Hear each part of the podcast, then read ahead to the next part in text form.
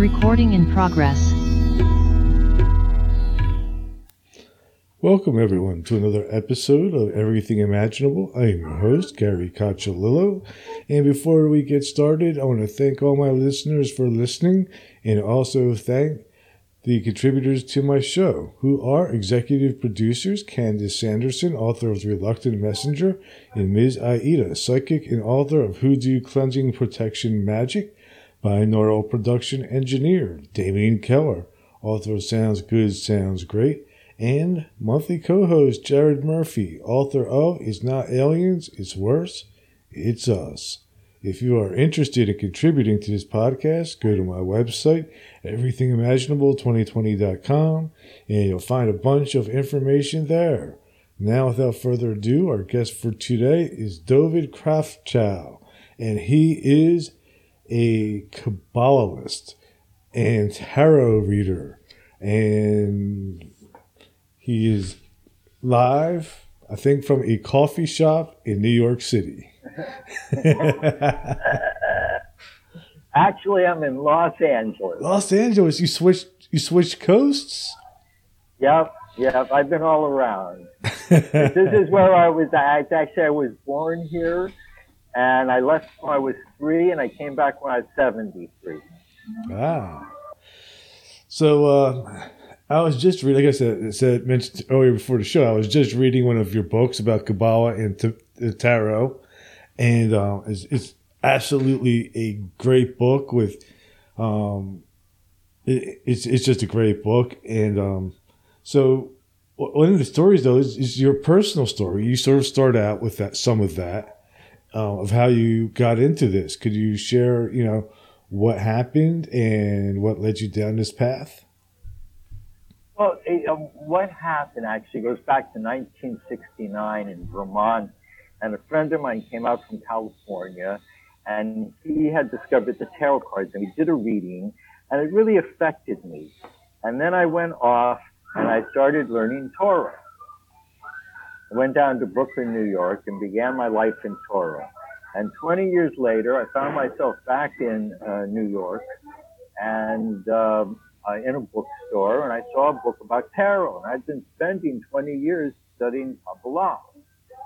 And so I picked up this book about tarot, and it said every other page, it mentioned Kabbalah. So I figured I could understand it. So I bought a pack of cards, and I took them home. I spread them out on the floor, and I could see the tree of life in the tarot. And I could see that tarot, when you read backwards, is Torah. Mm-hmm.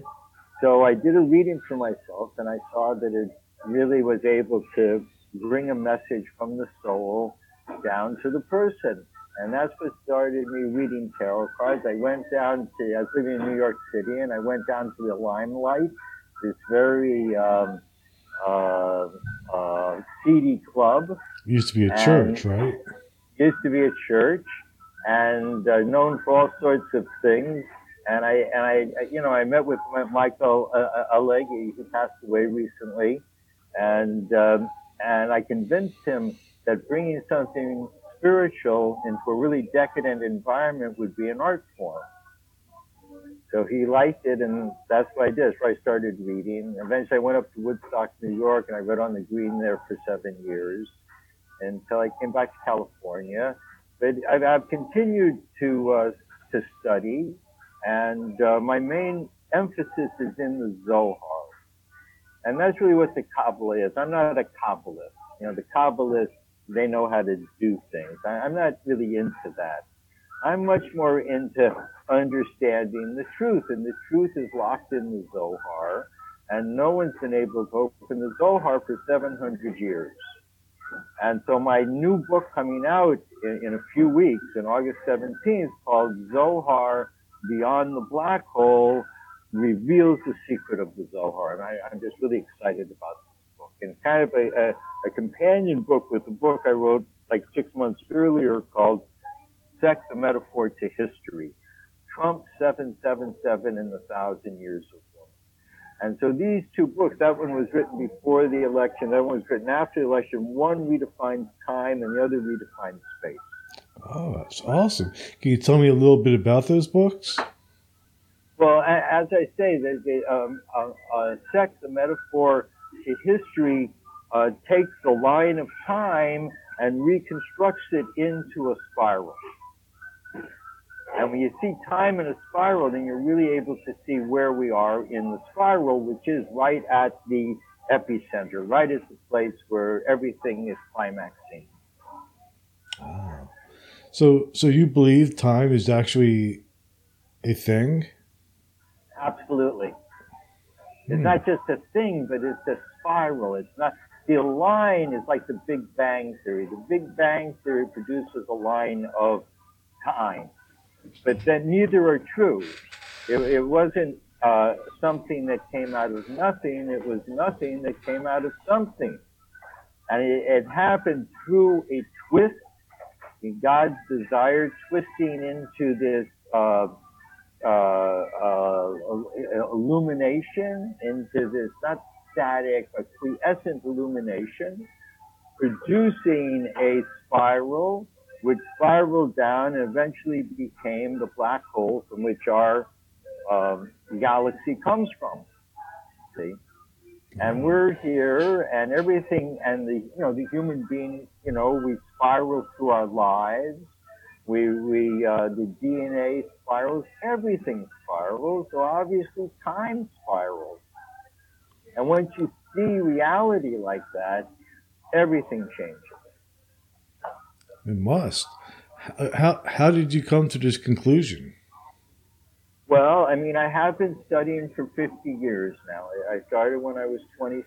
I'm now almost 77. So,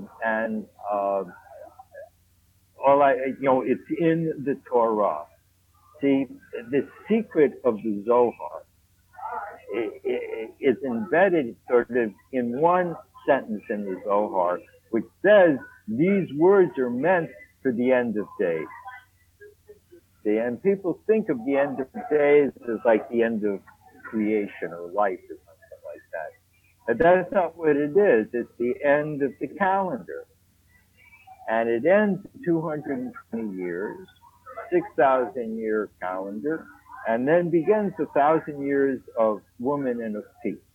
This whole thing is based on the first 6 days of creation. That's how the Torah begins, is dealing with creation. And the Zohar has the secret of creation. And the beauty of why the Zohar is pertinent in our time, because we're all stuck in the Big Bang Theory, which is this very negative, nihilistic kind of idea, which really takes the spirit out of the human being, Religion takes the soul, and science takes the spirit, and, the human being just gets lost and easy to manipulate, right?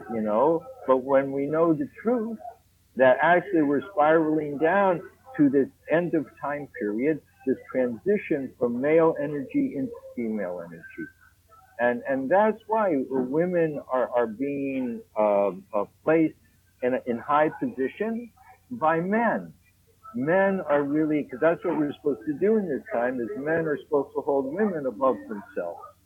And this will bring clarity, will bring a new agenda to the world. Instead of, ejaculating out into outer space, we're going to take care of the earth and take care of the human beings and the animals, and that's what needs to be done. And we need women to really lead the way.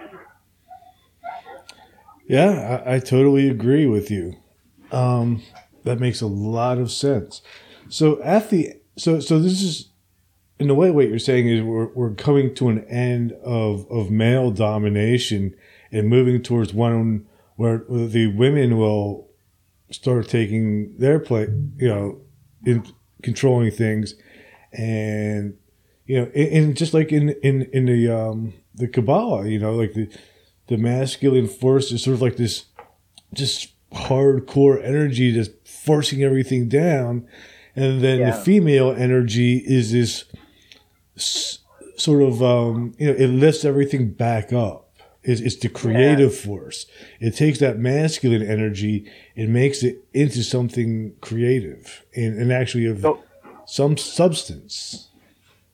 One of the ways to see this very clearly is between the sun and the moon. The sun is that energy you just described, just forcing its way in, right? But the moon takes that energy and delivers it to the earth where we can actually look at it. Mm-hmm. And that's like the feminine. And we find this all through creation and all through life, and even like in the human interaction, like sexually, like man, if he's going to, have a good, like, sort of sexual thing with a woman, he has to hold the woman above himself. The woman becomes more important than the man, because the man has more pleasure from satisfying a woman than he has from being satisfied by a woman. See? And that's like shifting the paradigm. That's what's happening actually in history, that men are realizing we want to do what will make women happy. And then the world will be a good place. That is true. That is so true. Like, most of the pleasure of sex comes from actually making the woman happy, more so than just ejaculating for a split second and being like, woo, and then going and eating a slice of pizza. Right. But the problem is we live in this Roman paradigm where they're very much about the opposite, like woman's secondary is just there to please the man. Mm-hmm. See? And that's what we have to kind of break out of. So this kind of new knowledge helps people see what really life is, and that will break through kind of this encrusted Roman 2,000-year monarchy, So in your book, you mentioned like politics and stuff too. Like, how does that fall into? Does that fall into like the idea of like more women taking office or female presidents, things like that, versus, like seeing like some of the things that where you go in now, or we have a lot of like old white guys just holding on to power with their fingernails just dug in. Yeah. Well, here's the thing, and so just this is an extraordinary thing that, I told you that, like, there's a 6,000-year calendar. Mm-hmm. And the year that Trump got elected, which is the same year that the eclipse went across the Bible Belt of America, was 5,777. Mm-hmm. And when he was inaugurated, he was 70 years, 7 months, and 7 days. And on March 11th, when the pandemic was called a pandemic, there were 7,770,000,000 people in the world exactly. Oh. And the 777. See, like the seventh day of the week is the Shabbat, is rest. So the 777 is a sign of the angel of death. So this is a clear sign that male domination is ended. And that's how it is ending with these guys, like you say, just clinging to power for another minute, because they know when it's over, it's over. They will never come back. And they have lost. Yeah, they have lost. They wanted male domination forever, and they've lost the war. They're finished, and everyone has to know that. And then we have to start acting appropriately. Wow, 777. I know that most of your training comes from the Zohar and Jewish mysticism, but Aleister Crowley also had a book called 777. That's true. It's absolutely true. But he knew just a really smattering of Kabbalah.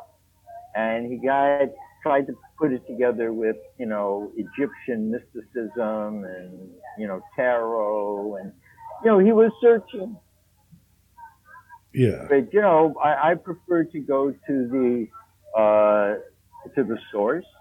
And I spent 50 years, like, studying ancient Hebrew and Aramaic in order to be able to do this, so I don't have to take anyone's word for anything or any translation, that I'm able to look at it and to reference everything the way that I see fit. which is the way one is supposed to actually learn the Torah. You know, there's no, like, you know, guy who's the authority that has to pass his smell test. It only has to not contradict. And if it doesn't contradict the simple Torah, then it becomes part of the oral tradition. Right. Absolutely. There's also a lot of other, I mean, the number 7 has all sorts of meanings, you know, in our, especially this particular reality, because, you know, we have 7 colors, 7 musical notes. Absolutely. In the beginning of astrology, there were 7 planets, 7 continents. There's so many variations of 7. It can't be a coincidence. It's not. I'll tell you something else. It's like the human body basically is based in 7 parts, right? Mm-hmm. And from the Earth into Pluto is considered like the body of, it's like an embryo, see? Where the head, Venus, Mercury, and Mars, the 3 parts of the head, this is the tree of life, have not yet woken up. So life is from the Earth into Pluto. And this is written 2,000 years ago in the Zohar, see? They knew this stuff. And the Jewish people, we have 613 commandments to do. Mm-hmm.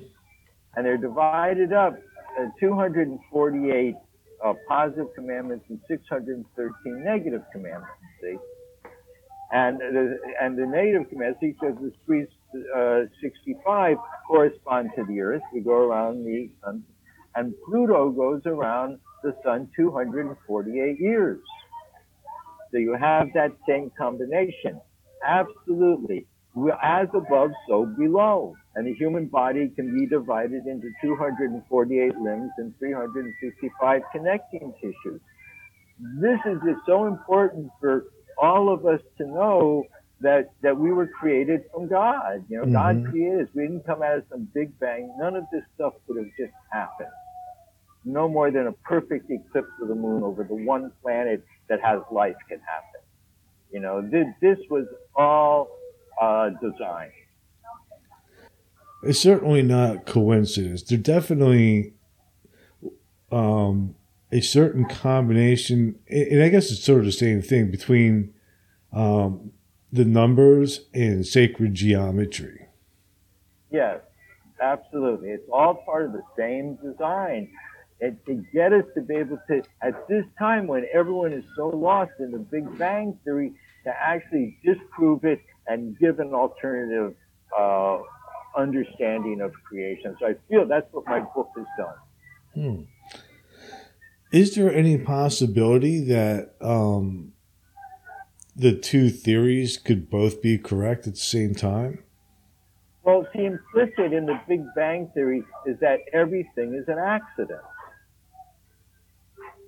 Yeah, there is no design. Right. Right?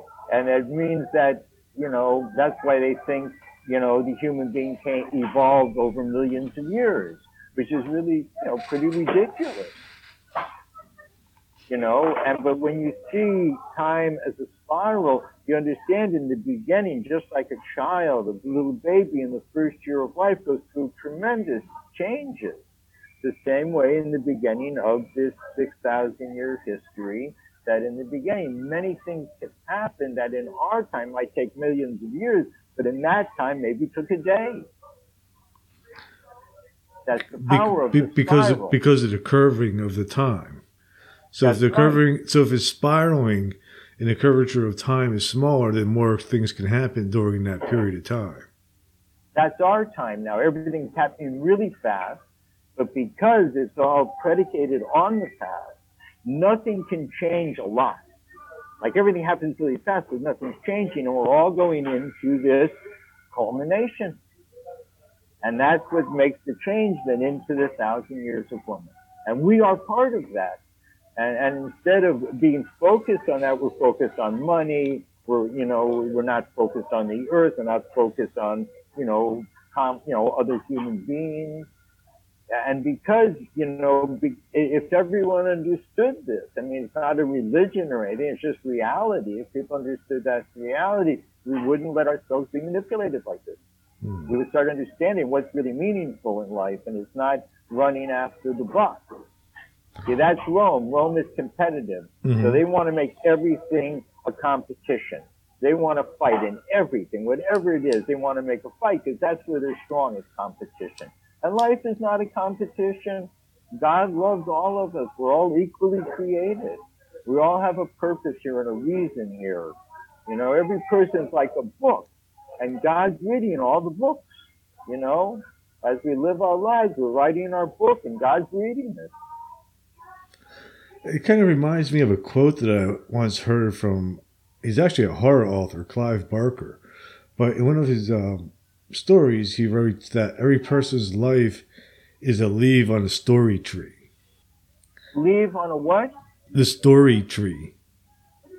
Yes, absolutely. Life is a story. The whole thing is a story to God.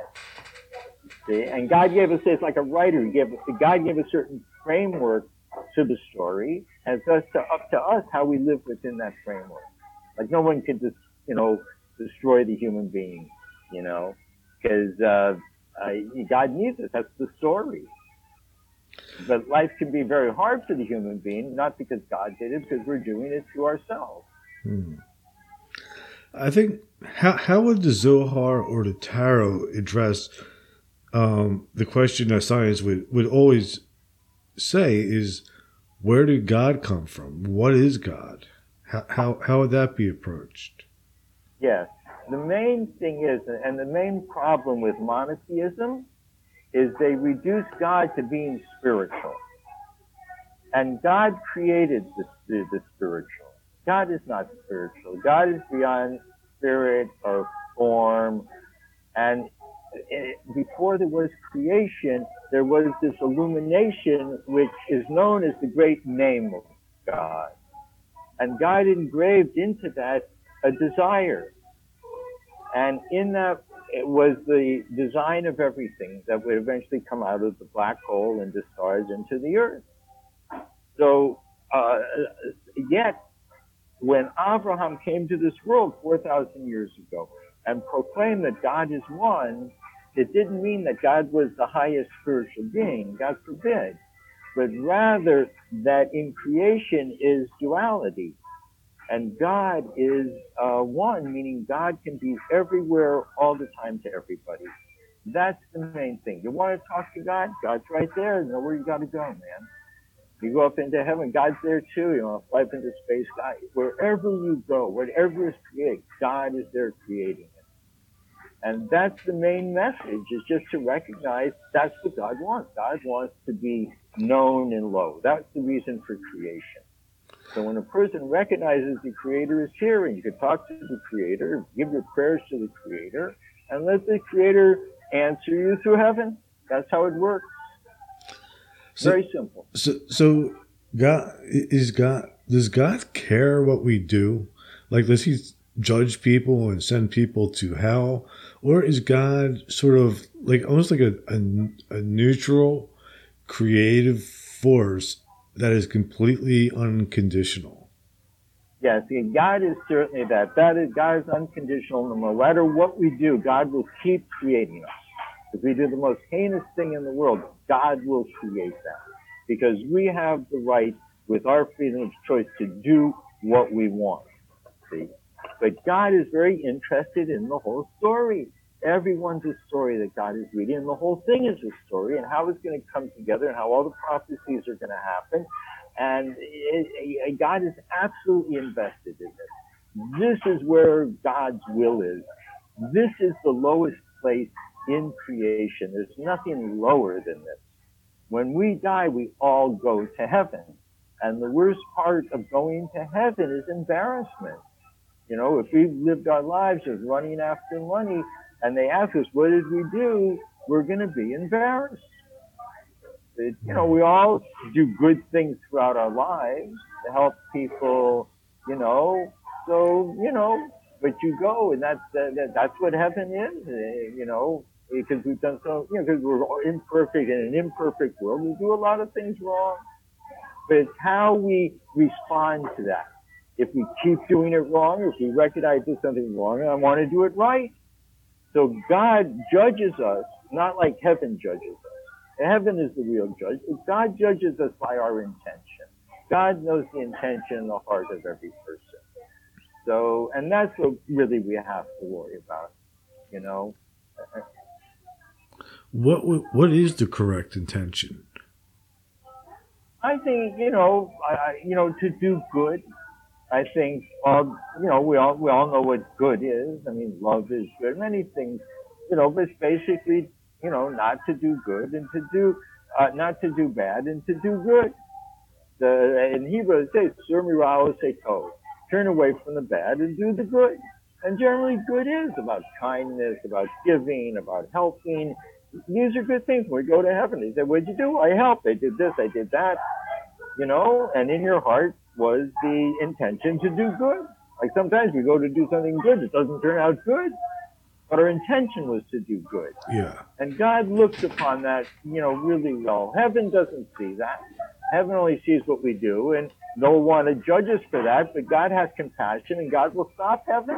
Say, no, you can't judge this guy because, you know, I like what he did. I like what's in his heart. So that's why, you know, the heart is where we really connect with God. So a person has to, you know, if they know in their heart they have good intentions, they're good with God.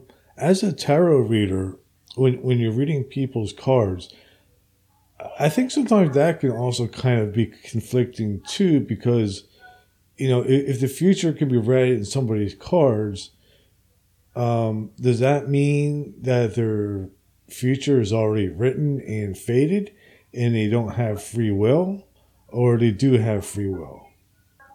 That's a very, very good, very astute question, see, but it's based on like an assumption. And the assumption is that the tarot cards are foretelling the future. And this is not how the tarot cards were originally used. Originally, where the derivation of the tarot is, was about 2,400 years ago when the Greeks came into Israel trying to push Hellenism. And the Jews resisted, and as a result, they made edicts that the Jewish people couldn't study anymore. You're not going to do Hellenism. You can't study the Torah. So, you know, the kind of the story is, and the next day they came out and everyone was gambling. What are you doing? We can't study. We'll gamble. This is the derivation of the tarot cards. So they continued learning, but they did it through the basis of the tree of life. Because in all Torah is the tree of life. So you could appear to be gambling. I raise you, I pull, whatever. And it could really be a way of speaking to your brothers and sisters there who are studying. See? Just like, you know, when they went to Africa to take the Africans, we're just drumming. They weren't just drumming. They were talking to one another. So the tarot is based on the tree of life. And no one predicts the future. In Torah, you're not allowed to predict the future. It actually took me into court in Woodstock, and I won because I don't predict the future. What I do is I relay a message from the soul. Mm-hmm. And the message from the soul is always something that's productive for the person. I mean, the soul's never going to tell the person how you finished, you know. The soul is invested in the person. If the person does good, the soul can, like, you know, revel in that, you know. Yeah. Happy. Sometimes you feel like the soul is happy. You're doing a good job in life and the soul's happy. And that's the truth. And sometimes you can get a message from the soul, and then that soul would never predict anything. But it would give you some clarity in your life, you know, spiritually. And you look at your life from a higher place. You can see the story of your life.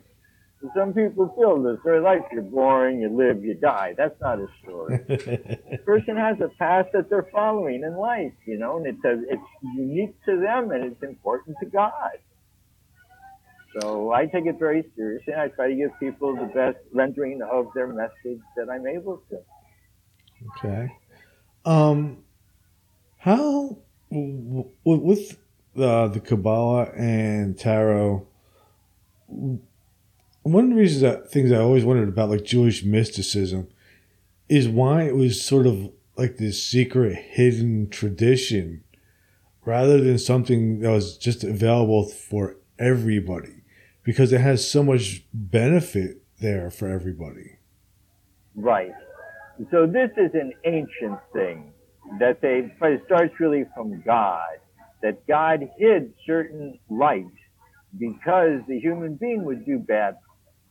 You know, they would take it and do something bad. And so God hid it. In our time, these are the 1,000 years of Yesod, which means secret. So all the secrets are coming out, and the epicenter, the apex of each 1,000 years is the year 666.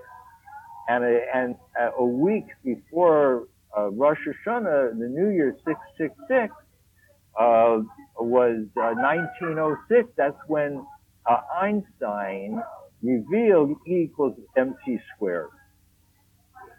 Okay. And it released a secret, and we see that good has been done from it, but lots of bad has been done from it. And now the whole world is threatened from these, who knows how many thousands of nuclear bombs there are spread out throughout the earth.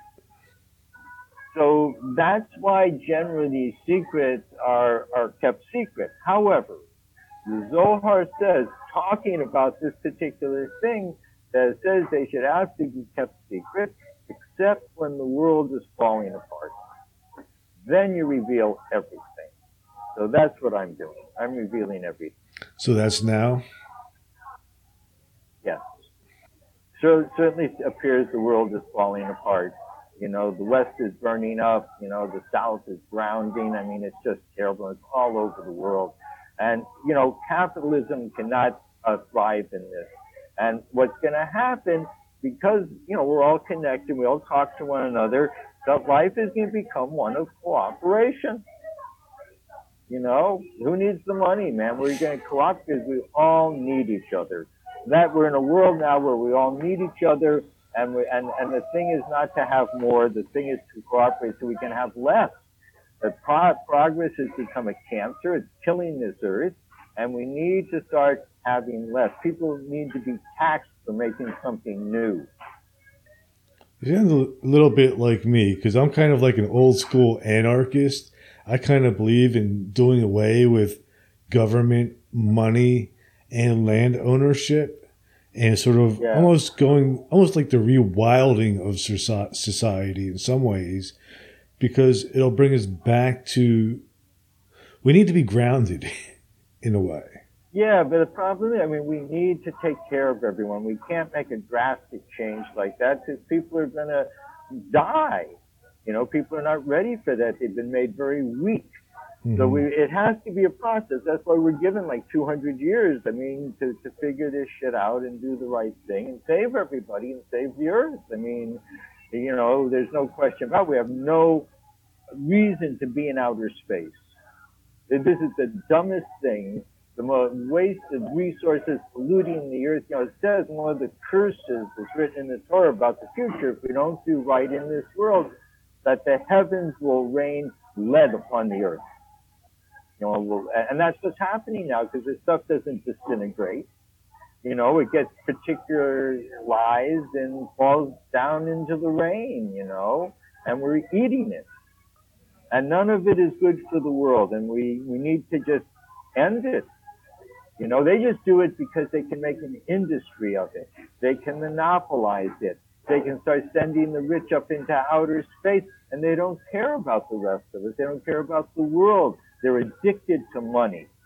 And we need to, you know, pull the brakes on this shit. How do we do that? All of us together just saying, I'm not going to live in this excess anymore.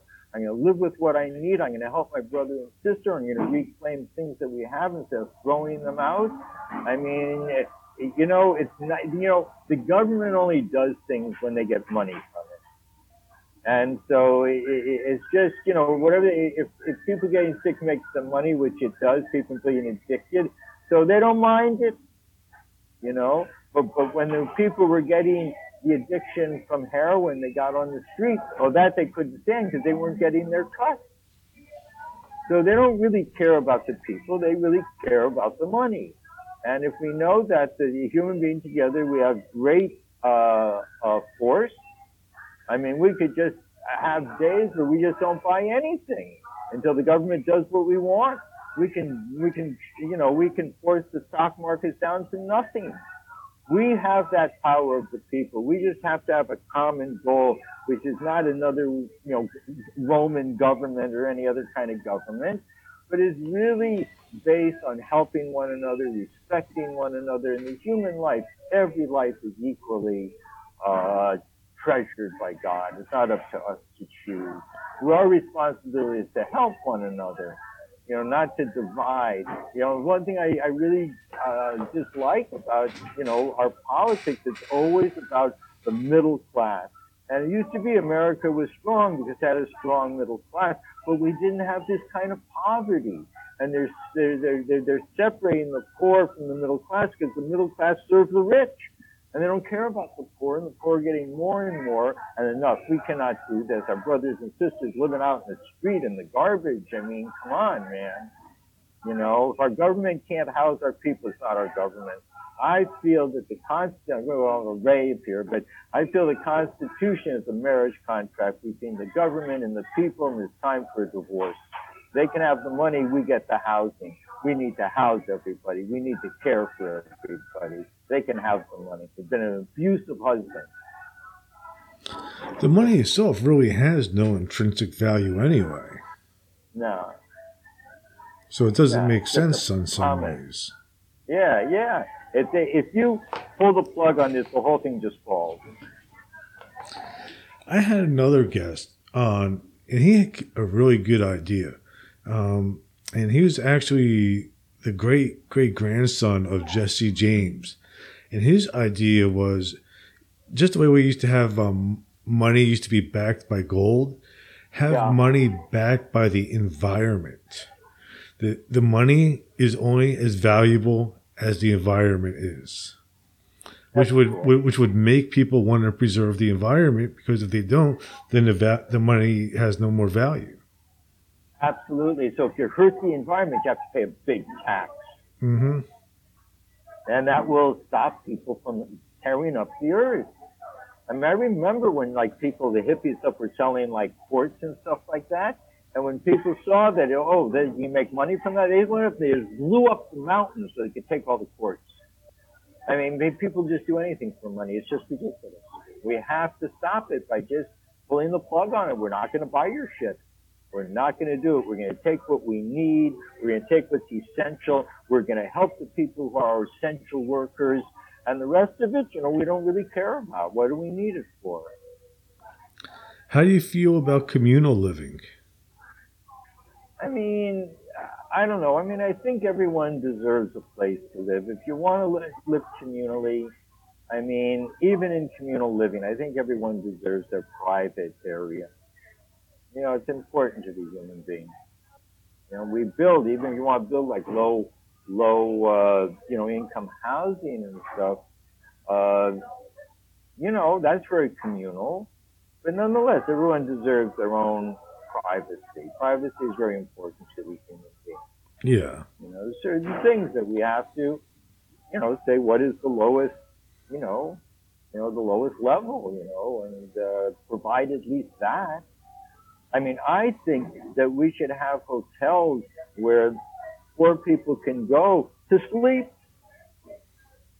And you sleep, you get your sleep, you take a shower, you put on some nice clothes, you can go out in the world. Yeah. You don't have to own the place. But at least you give a person a place they get. There's so many places. I think the LA may be one now that's against the law to sleep in public. Where are you supposed to go? They have no toilets. You can't sleep in public. You can't be a human being. Yeah. In some places it is like that. I know, I think it was in L.A. I noticed there was one place was sort of underneath the highway where a lot of people were living. It's like a giant tent city. Trying to push them even out of there. Yeah. Yeah, no, it's you know, it's terrible. You know, Mel Brooks' Life Stinks. Mm-hmm. It's kind of like that, you know. There's people who just want to. That's what they're doing. They're buying all the houses up. You don't have enough people to build houses now, so the houses are going to go way up, and only the rich will have houses. That's how capitalism works. Yeah. So that's why if we divorce them, we take the housing, and we house our people, and mm-hmm. they can have the money. It has to happen. We cannot stand this. They're going to take over. That's what Trump tried to do. He tried to take over the country with a hard hand. But it doesn't matter. The money is buying up the country. So they do it with a soft hand. It ends up in the same gutter. True. Absolutely true. So how can the knowledge gained from the Zohar, the Tarot, Kabbalah, move us out of this type of situation and into what we need to do? Yes. I think you have to strike at the very essence, which is the Big Bang Theory. The Big Bang Theory and religion are two of the big lies of Rome.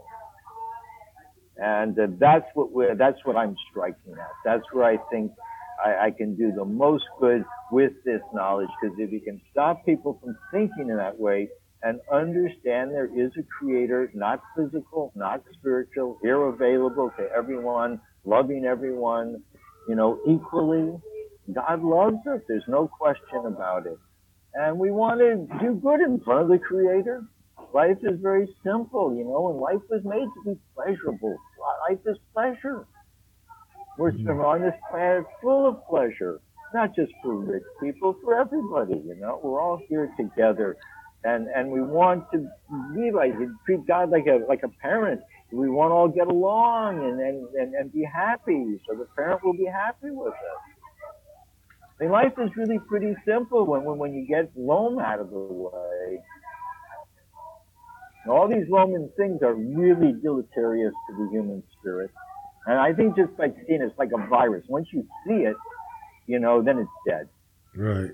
See? Then you can kill it because it keeps changing. And that's what they keep doing. It's like changing president. Well, this guy will be better. This, you know, or, you know, changing the dogma or changing the science is always changing. And that's like a virus. It keeps changing and changing. You can never kill it. So you got to get it at its very core.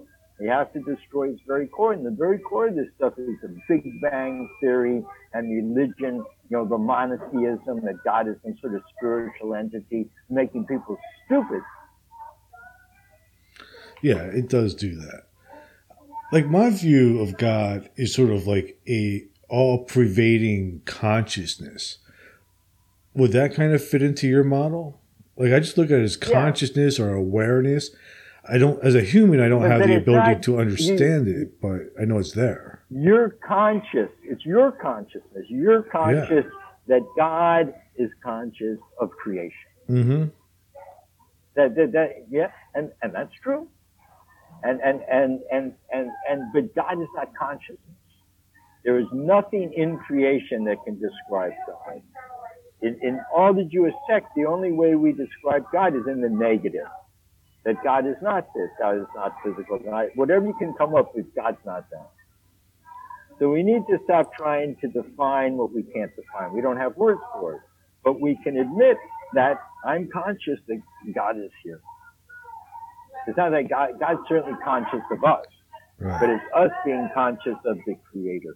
So if we all know that we're all conscious of the Creator, no religion, no bullshit, just the Creator, we're going to be nicer to one another. Absolutely. In Kabbalah, there is like also the unspeakable name of God, which, I mean, I guess my Hebrew pronunciation is terrible. I think it was like Yod-Heh Vav-Heh, or sometimes pronounced Jehovah. Yeah. Right. Well, that's if you actually read it, but that's not the pronunciation of it. Yeah.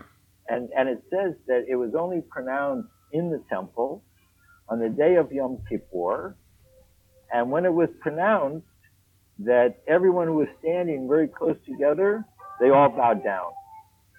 Suddenly it just made the space bigger. They all bowed down, and when they left, everyone forgot the name. They forgot the pronunciation.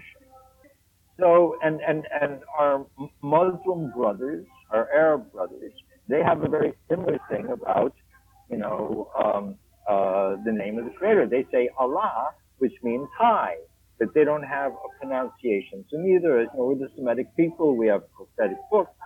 Neither of us have a pronunciation for this. So all in all, it's a name in creation. See? Yes. And creation itself is like a little dot to God. So it's not like, you know, it's not like this is who God is. It's a name. And we have to respect the name, and we have to understand how these names convey life down to the earth. These names are very important, so we use them in prayer. We use them at certain times, you know. And what one doesn't know the pronunciation shouldn't pronounce it. And one who does not know to use the name respectfully shouldn't use the name. I mean, these are big deals. Mm. You know? One of the 7 commandments given to everyone is not to use God's name in vain. Right. Well, luckily I can't even pronounce it, so...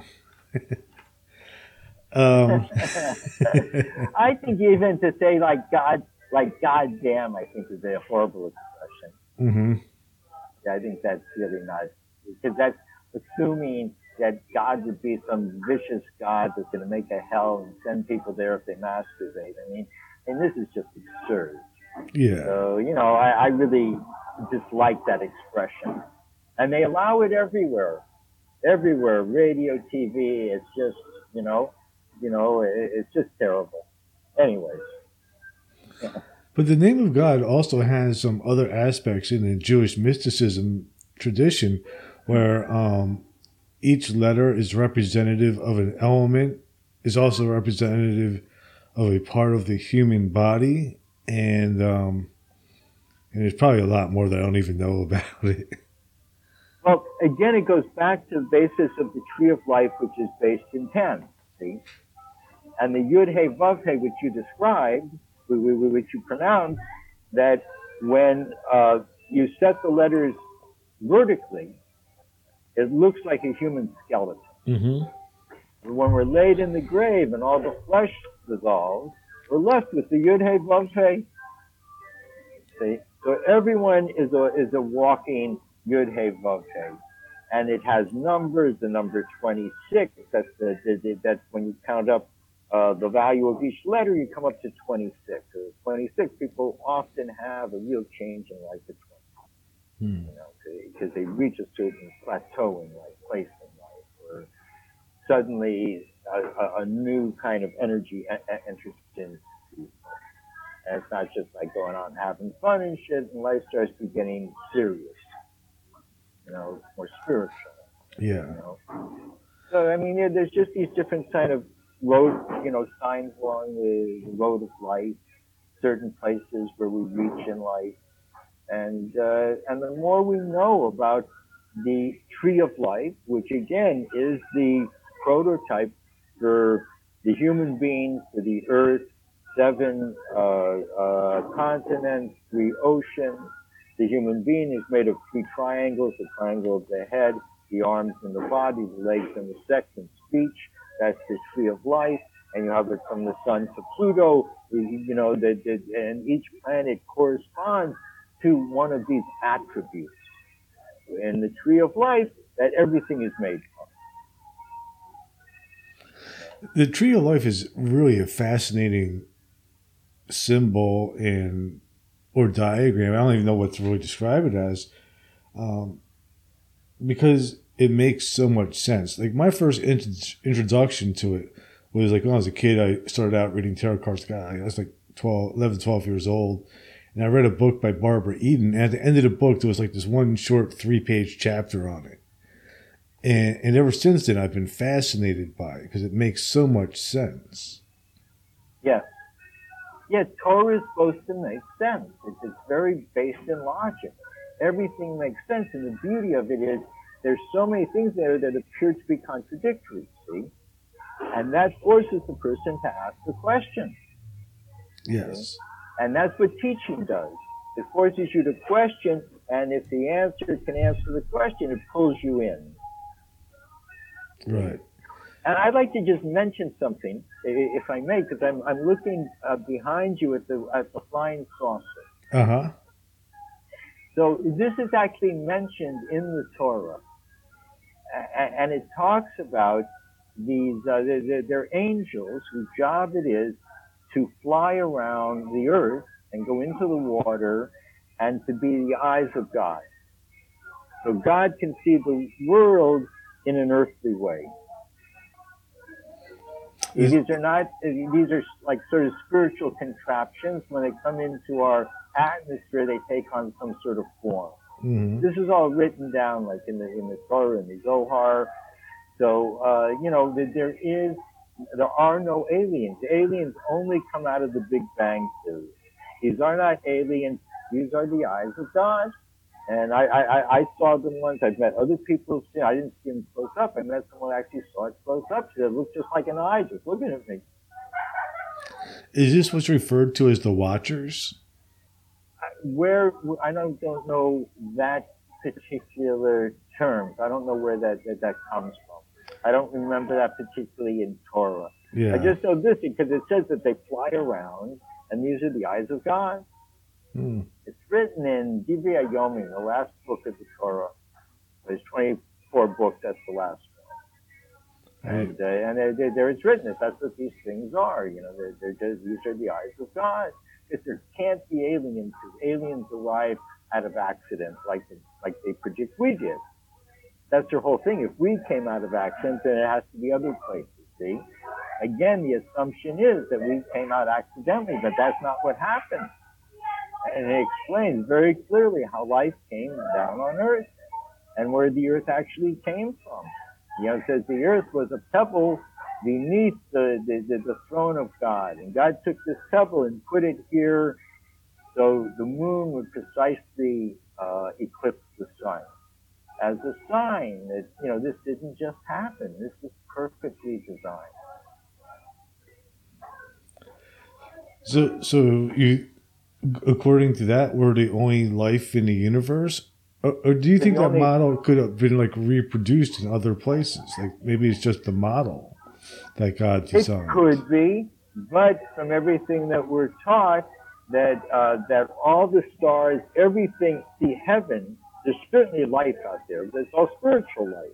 We are the only physical life because God wants to be known and loved. So I don't think there's another place like this anywhere in the universe. But, you know, maybe there's other galaxies, other things, other wishes God has. Mm-hmm. Who knows, you know? And it's not for us really to know. We can't even get out of our own solar system, yeah. You know? So, you know, this is our place. This is what God gave. There's no reason for us to, you know, all this whole ridiculous stuff and go explore the stars. I mean, you know... I mean, it just comes out of the Big Bang Theory. All these stupid ideas that could never be, and no one's done it. But there are spiritual visitors that come here, and we knew that they were. It's written in the Torah, like before the flood, there were so many who came here. There weren't aliens; there were entities. And when they hit the atmosphere, they took on physical form, and they came because the women were beautiful. Mm-hmm. That's why they came. It's very similar to the Vedic belief too that spirit took on form. Yes, because the Vedic also comes from Abraham. They went at the end of his life. He had 6 children, sent them to the east with a language without a written form. This was Sanskrit, and they set themselves up to be Brahmin, and that's where all the Vedic information comes from. Abraham, you know, he's in these 3 languages. Hebrew, Arabic, and Sanskrit, that's how the world was blessed by Abraham. He came from the Tower of Babel. He knew the essence of language. And he was able to do this. There were no phonetic language in the world at that time. Interesting. It always blows my mind, like, how... the ancient knowledge has held to be stood out to be true all the way through time.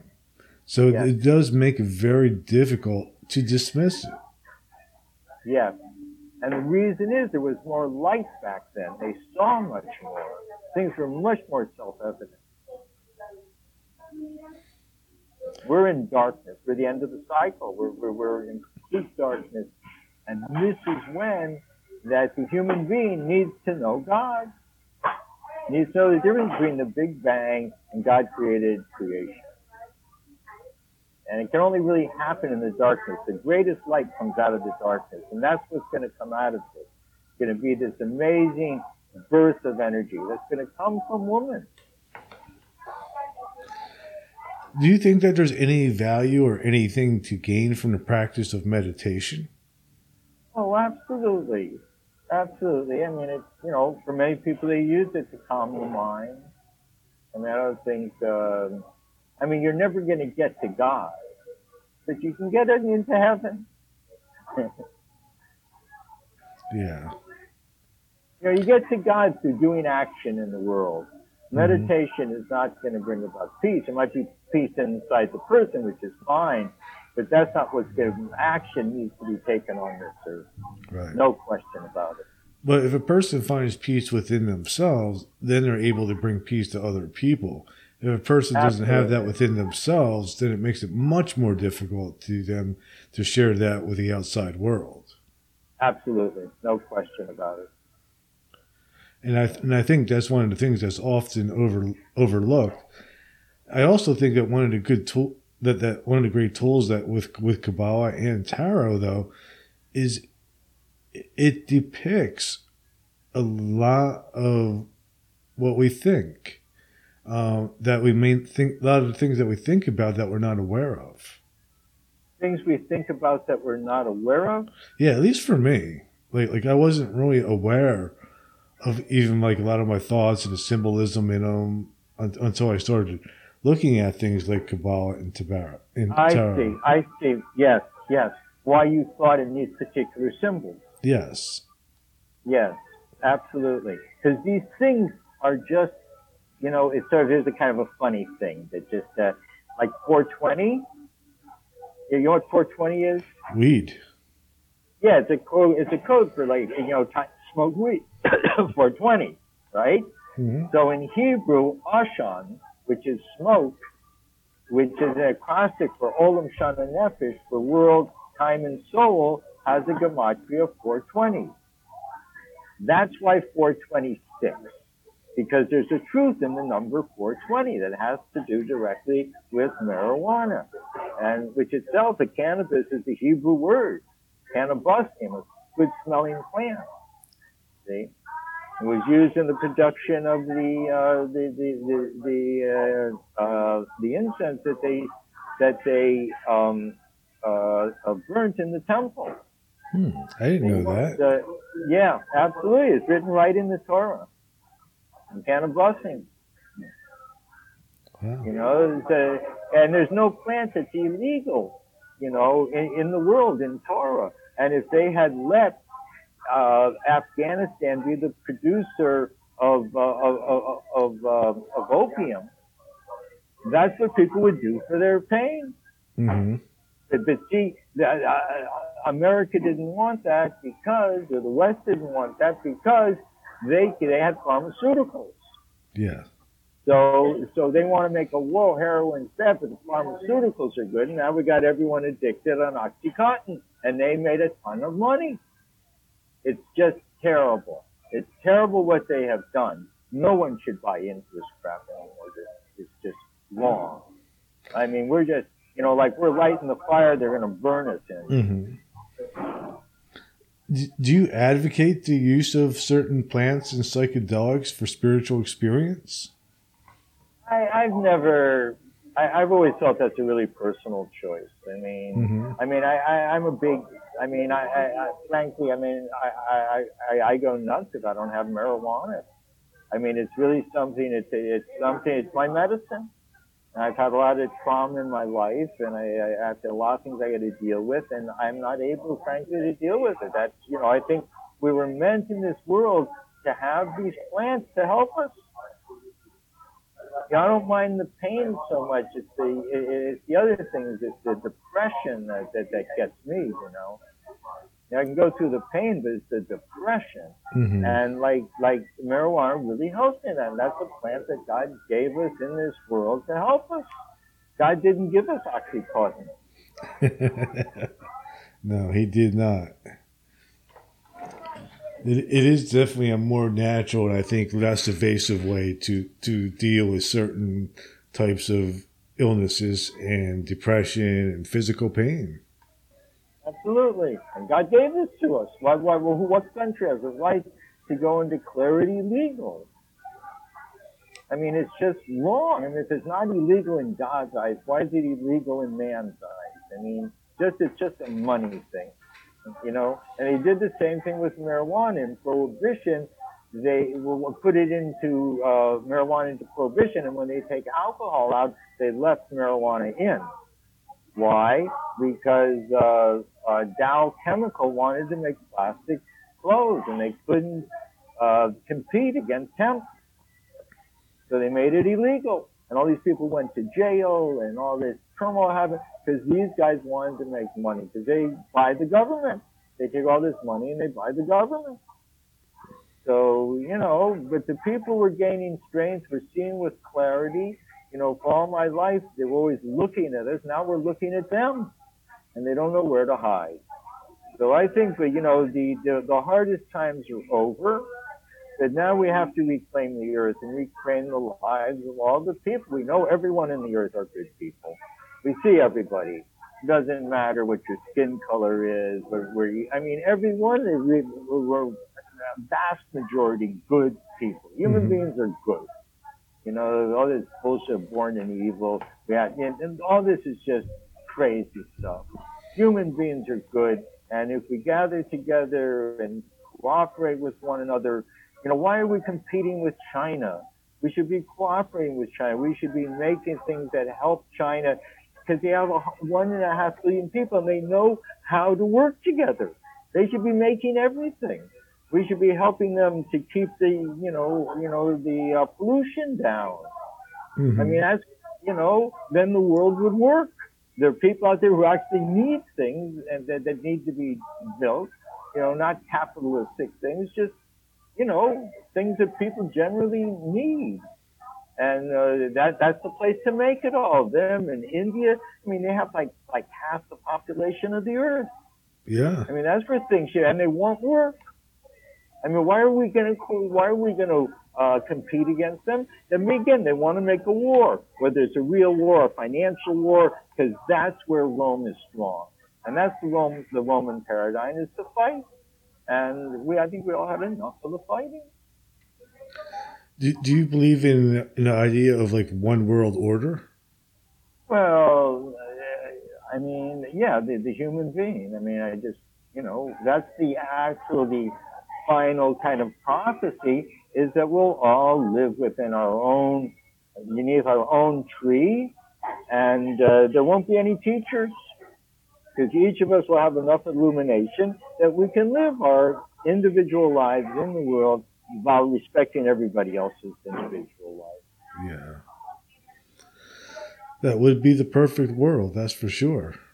That's what the prophecy says, and it's very, very close to that. We're close to a time when the human being will grow from the earth and have impervious bodies that will live for 1,000 years. All these things have been prophesied. This is not a matter of evolution. Evolution is as wrong as the Big Bang is, Well, that's my biggest beef usually is evolution. There's no way it's right. Yeah, it's just stupid. But without an alternative, people accept it. They teach it to our children. So I'm bringing about an alternative. Yeah. I'm presenting an alternative that makes a lot of sense, that's based in ancient knowledge, and that basically covers all the bases. What happens to the people that want to continue to hold on? These politicians are just holding on for dear life. How do we get them to sort of step aside and let things take their natural course? Yeah, some of them will, some of them won't. Eventually there'll be enough illumination where people just, realize how stupid it all was, and they'll stop doing it. And we need to let it, the process, we need to let it happen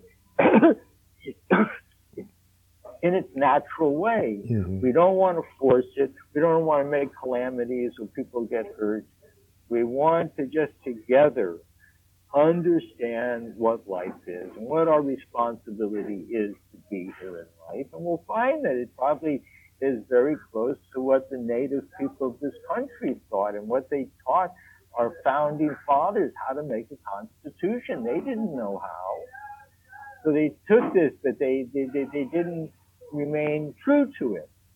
Right. I think we need to go back to these ancient people and ancient ways and try to correct what we've done wrong. Try to, you know, save the earth and save the human being and help one another and love one another and make laws that are productive for the human being. Like we need to make laws to protect women and children. We need to make laws to protect the environment. You know, we need to have laws against stealing and murder. You know, we need to have courts of law. These are the things the human being has to do. And then we can all live free. Right? We don't have to be afraid of Russia or China. I mean, we're all human beings, man. It's religion that does this. Because it's all Rome. It's all about Rome. You know, Putin's big in religion. The government's big in religion. You know, and religion got this big because they don't pay taxes. They should pay taxes. It's true. If they had to pay their taxes, we get rid of religion real fast. And the president could do that, just a sign of a proclamation. They'd have to pay taxes. There's no reason they have that. And that's how they got so strong. That's how they took over the government. That's the religious right. Yeah. I didn't really realize how intertwined religion and government are until I moved down here to the South. Where are you, actually? I'm in Alabama, but I'm originally from New Jersey. Wow.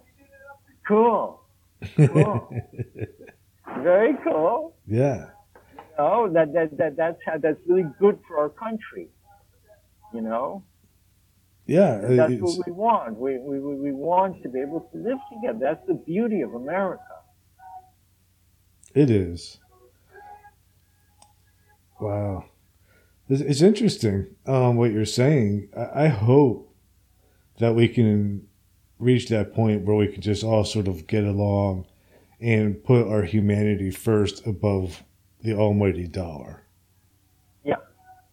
Do you know that when Roosevelt first began in politics talking about socialism, socialistic ideas like Medicaid and Social Security, mm-hmm.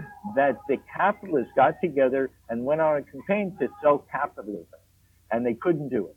They couldn't come up with a good enough argument. And so they partnered with religion. Billy Graham was their first advocate, and he became fantastically wealthy. That's what started the whole religious right. And they started preaching that capitalism is what God wants. That makes sense. It makes sense. Do what you're told, just like the business. Just do what you're told. Doesn't matter if the bullet's going to kill someone. Just make it and shut up, you know. That's where they're all at, you know. Science is dogmatic. Everyone's dogmatic. And God's not dogmatic. God wants freedom. So we can break through this. We just need the right information, and that's what I'm delivering in particularly these two books. I think they're just really for me it's the high point of my, you know, about everything I've written. Yeah. And if we get rid of religion too, then there's no believing in the wrong God. Yeah, and there's no defining the God. Yeah. Right? It's all the creators. Just again, there might be righteous people, prophets, that's all fine. But you know, you don't have people arguing over who is God. I mean, this is ridiculous. It is stupid. Absolutely. Yeah.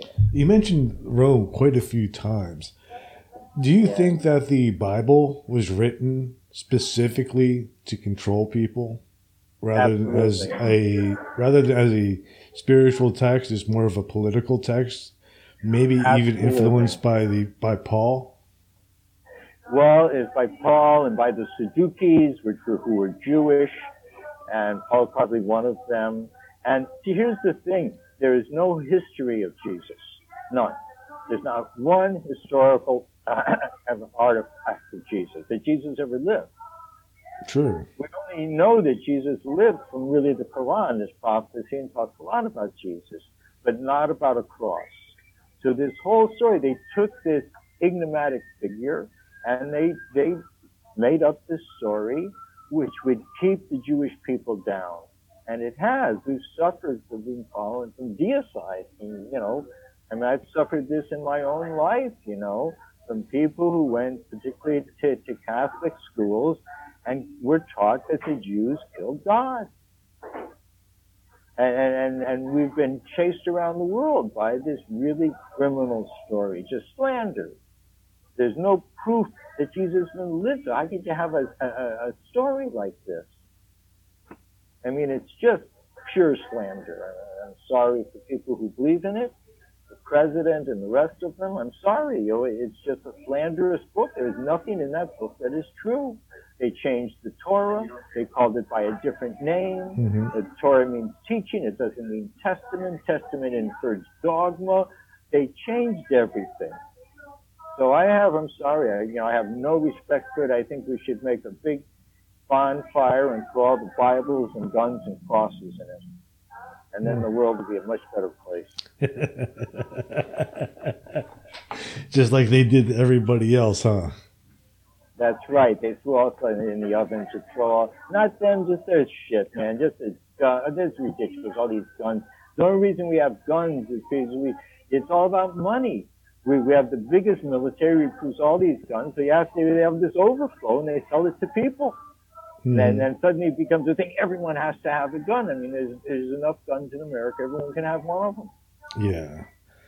And it's terrible. It's terrible. And they just do it for money. It's just a way of them to be able to reclaim more money from the overflow of guns they have for the military and for all the, they just keep war going everywhere in the world. Yeah. It's terrible, this war machine. We have to stop it. I mean, every citizen of America has their thumbprint on every bullet. We're doing this. We're paying the taxes. We're doing this, you know. Mm-hmm. We're voting these people into office who that's what they want. They want more war. They want more money for the military. They want war in outer space. Yeah. I don't know. I used to feel like there was no need for guns, but then I moved down here where it's rural and there's not really much law enforcement. So, like, in certain areas, I can see the necessity to have one, because if I call the police, it's going to be a couple hours till they arrive, if ever. Right. But in inner city places where people have enough law enforcement, yeah, then it's not as necessary. And it also is those places, too, where it becomes more problematic, too. Yeah, but you have to understand that the government is behind making sure these places have lots of guns. Because they want it. They want this violence. They've been doing this since the 60s, man. I remember in the 60s, there were all these stories about how they would just leave, like, a Mercedes full of guns in, like, some bad neighborhood, you know? And they, yeah, when the guns were gone, the Mercedes were gone, and suddenly violence goes up. Yeah. You cannot trust, you know, to me, I mean, we, you know, bit by bit, we have to eradicate Rome from all these Roman ways from our life, you know, life will be better. Rome sucks. I mean, you know, man-made solutions don't work. They're not able to encompass everything. And they always have, you know, it's just like building a dam, so now you have power, now everything gets flooded, you know. I mean, everything you do is going to have a ramification. And these isms we've had enough of them. None of them work. Yeah, no, they haven't. But I do believe sort of in going back to the more ancient and traditional ways of living, whether it is through Jewish mysticism and Kabbalah or Native American traditions or even Vedic or Sumerian type of things, but certainly not the system that we have now. Yeah, Rome tried to cover over everything and make everything stupid so that they could rule. Once we start to uncover these secrets and people will see what they did and they'll just be gone. Mm-hmm. You know, it doesn't have to be any war. It's the truth will do this. The truth is a light in the darkness that everyone will see and everything will change. And that's why I've written these books, is to just reveal everything. And Zohar means brilliance. So a little bit of it can waken up everybody. I'm very serious about this. I certainly hope so. Before we wrap this up, where can my listeners find you? I have a website, which is Dovid House, D-O-V-I-D, House, and that's my publishing company that I'm publishing all my books from. And the first, I published through Amazon, but now I'm publishing through Ingram Sparks, which allows me to get it in stores, in bookstores, and things like that. So I'm really hoping to get my book out there, and I really want people to read my book and review my book, and then talk about my book. And I'm just happy to come on anyone's show and talk about it. You know, this is my focus in life now. This is what I am doing. Absolutely. Do as much as I can. Well, I will put the link to your website in the notes of this episode so my listeners can find your books. And I will say, your books are absolutely fantastic. Well, thank you. You are a genius, and you do make connections that I know that I have not seen any other previous authors make. Yeah, I think my stuff's really new. Yeah, it's very, very enlightening and practical. And you're definitely, you are welcome back on this podcast anytime you want. Well, thank you. Maybe after the book is published, we'll make another thing at it. Yeah, absolutely. You are welcome anytime. Thank you so much, Gary. I really appreciate it. I really appreciate you're really smart and you really get to the right questions, you know. Thank you. Really, not everyone is like that. You know, a lot of people are just taught to me, you know. Mm-hmm. But you ask very pointed questions, it means you understand the material. That's what we're supposed to do, is ask questions, you know. That shows that you have a certain understanding, and maybe there's a certain gap, and that's what the teacher's supposed to do, is fill the gap. Yeah. It's been a pleasure being with you. Yeah, that's the whole purpose of my podcast, is that hopefully to get people, not to give them the answers, but hopefully to get them to ask the right questions, because I think that's more powerful. Absolutely. And then they can find it for themselves, the answers. Right. Yeah. Rather than taking the word of somebody who claims to have answers, which is... Right. Always bullshit. Always. It's better just to take the information and think about it. Yes. That's what we're supposed to do. Absolutely. I'll thank you again, and hang on for one more moment while I play the outro. Sure. No problem.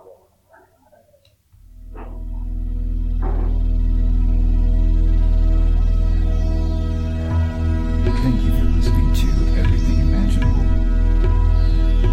You can reach Gary at everythingimaginable2020.com or message him at everythingimaginable2020@gmail.com. He's also on Facebook, Twitter, Instagram, and LinkedIn. You can buy t-shirts, coffee mugs, and other merchandise to support the cost of producing this podcast. Click on the merchandise link at the top of this page, www.everythingimaginable2020.com. You can also buy the book Enlightenment Guaranteed. It's the only book on Zen that you'll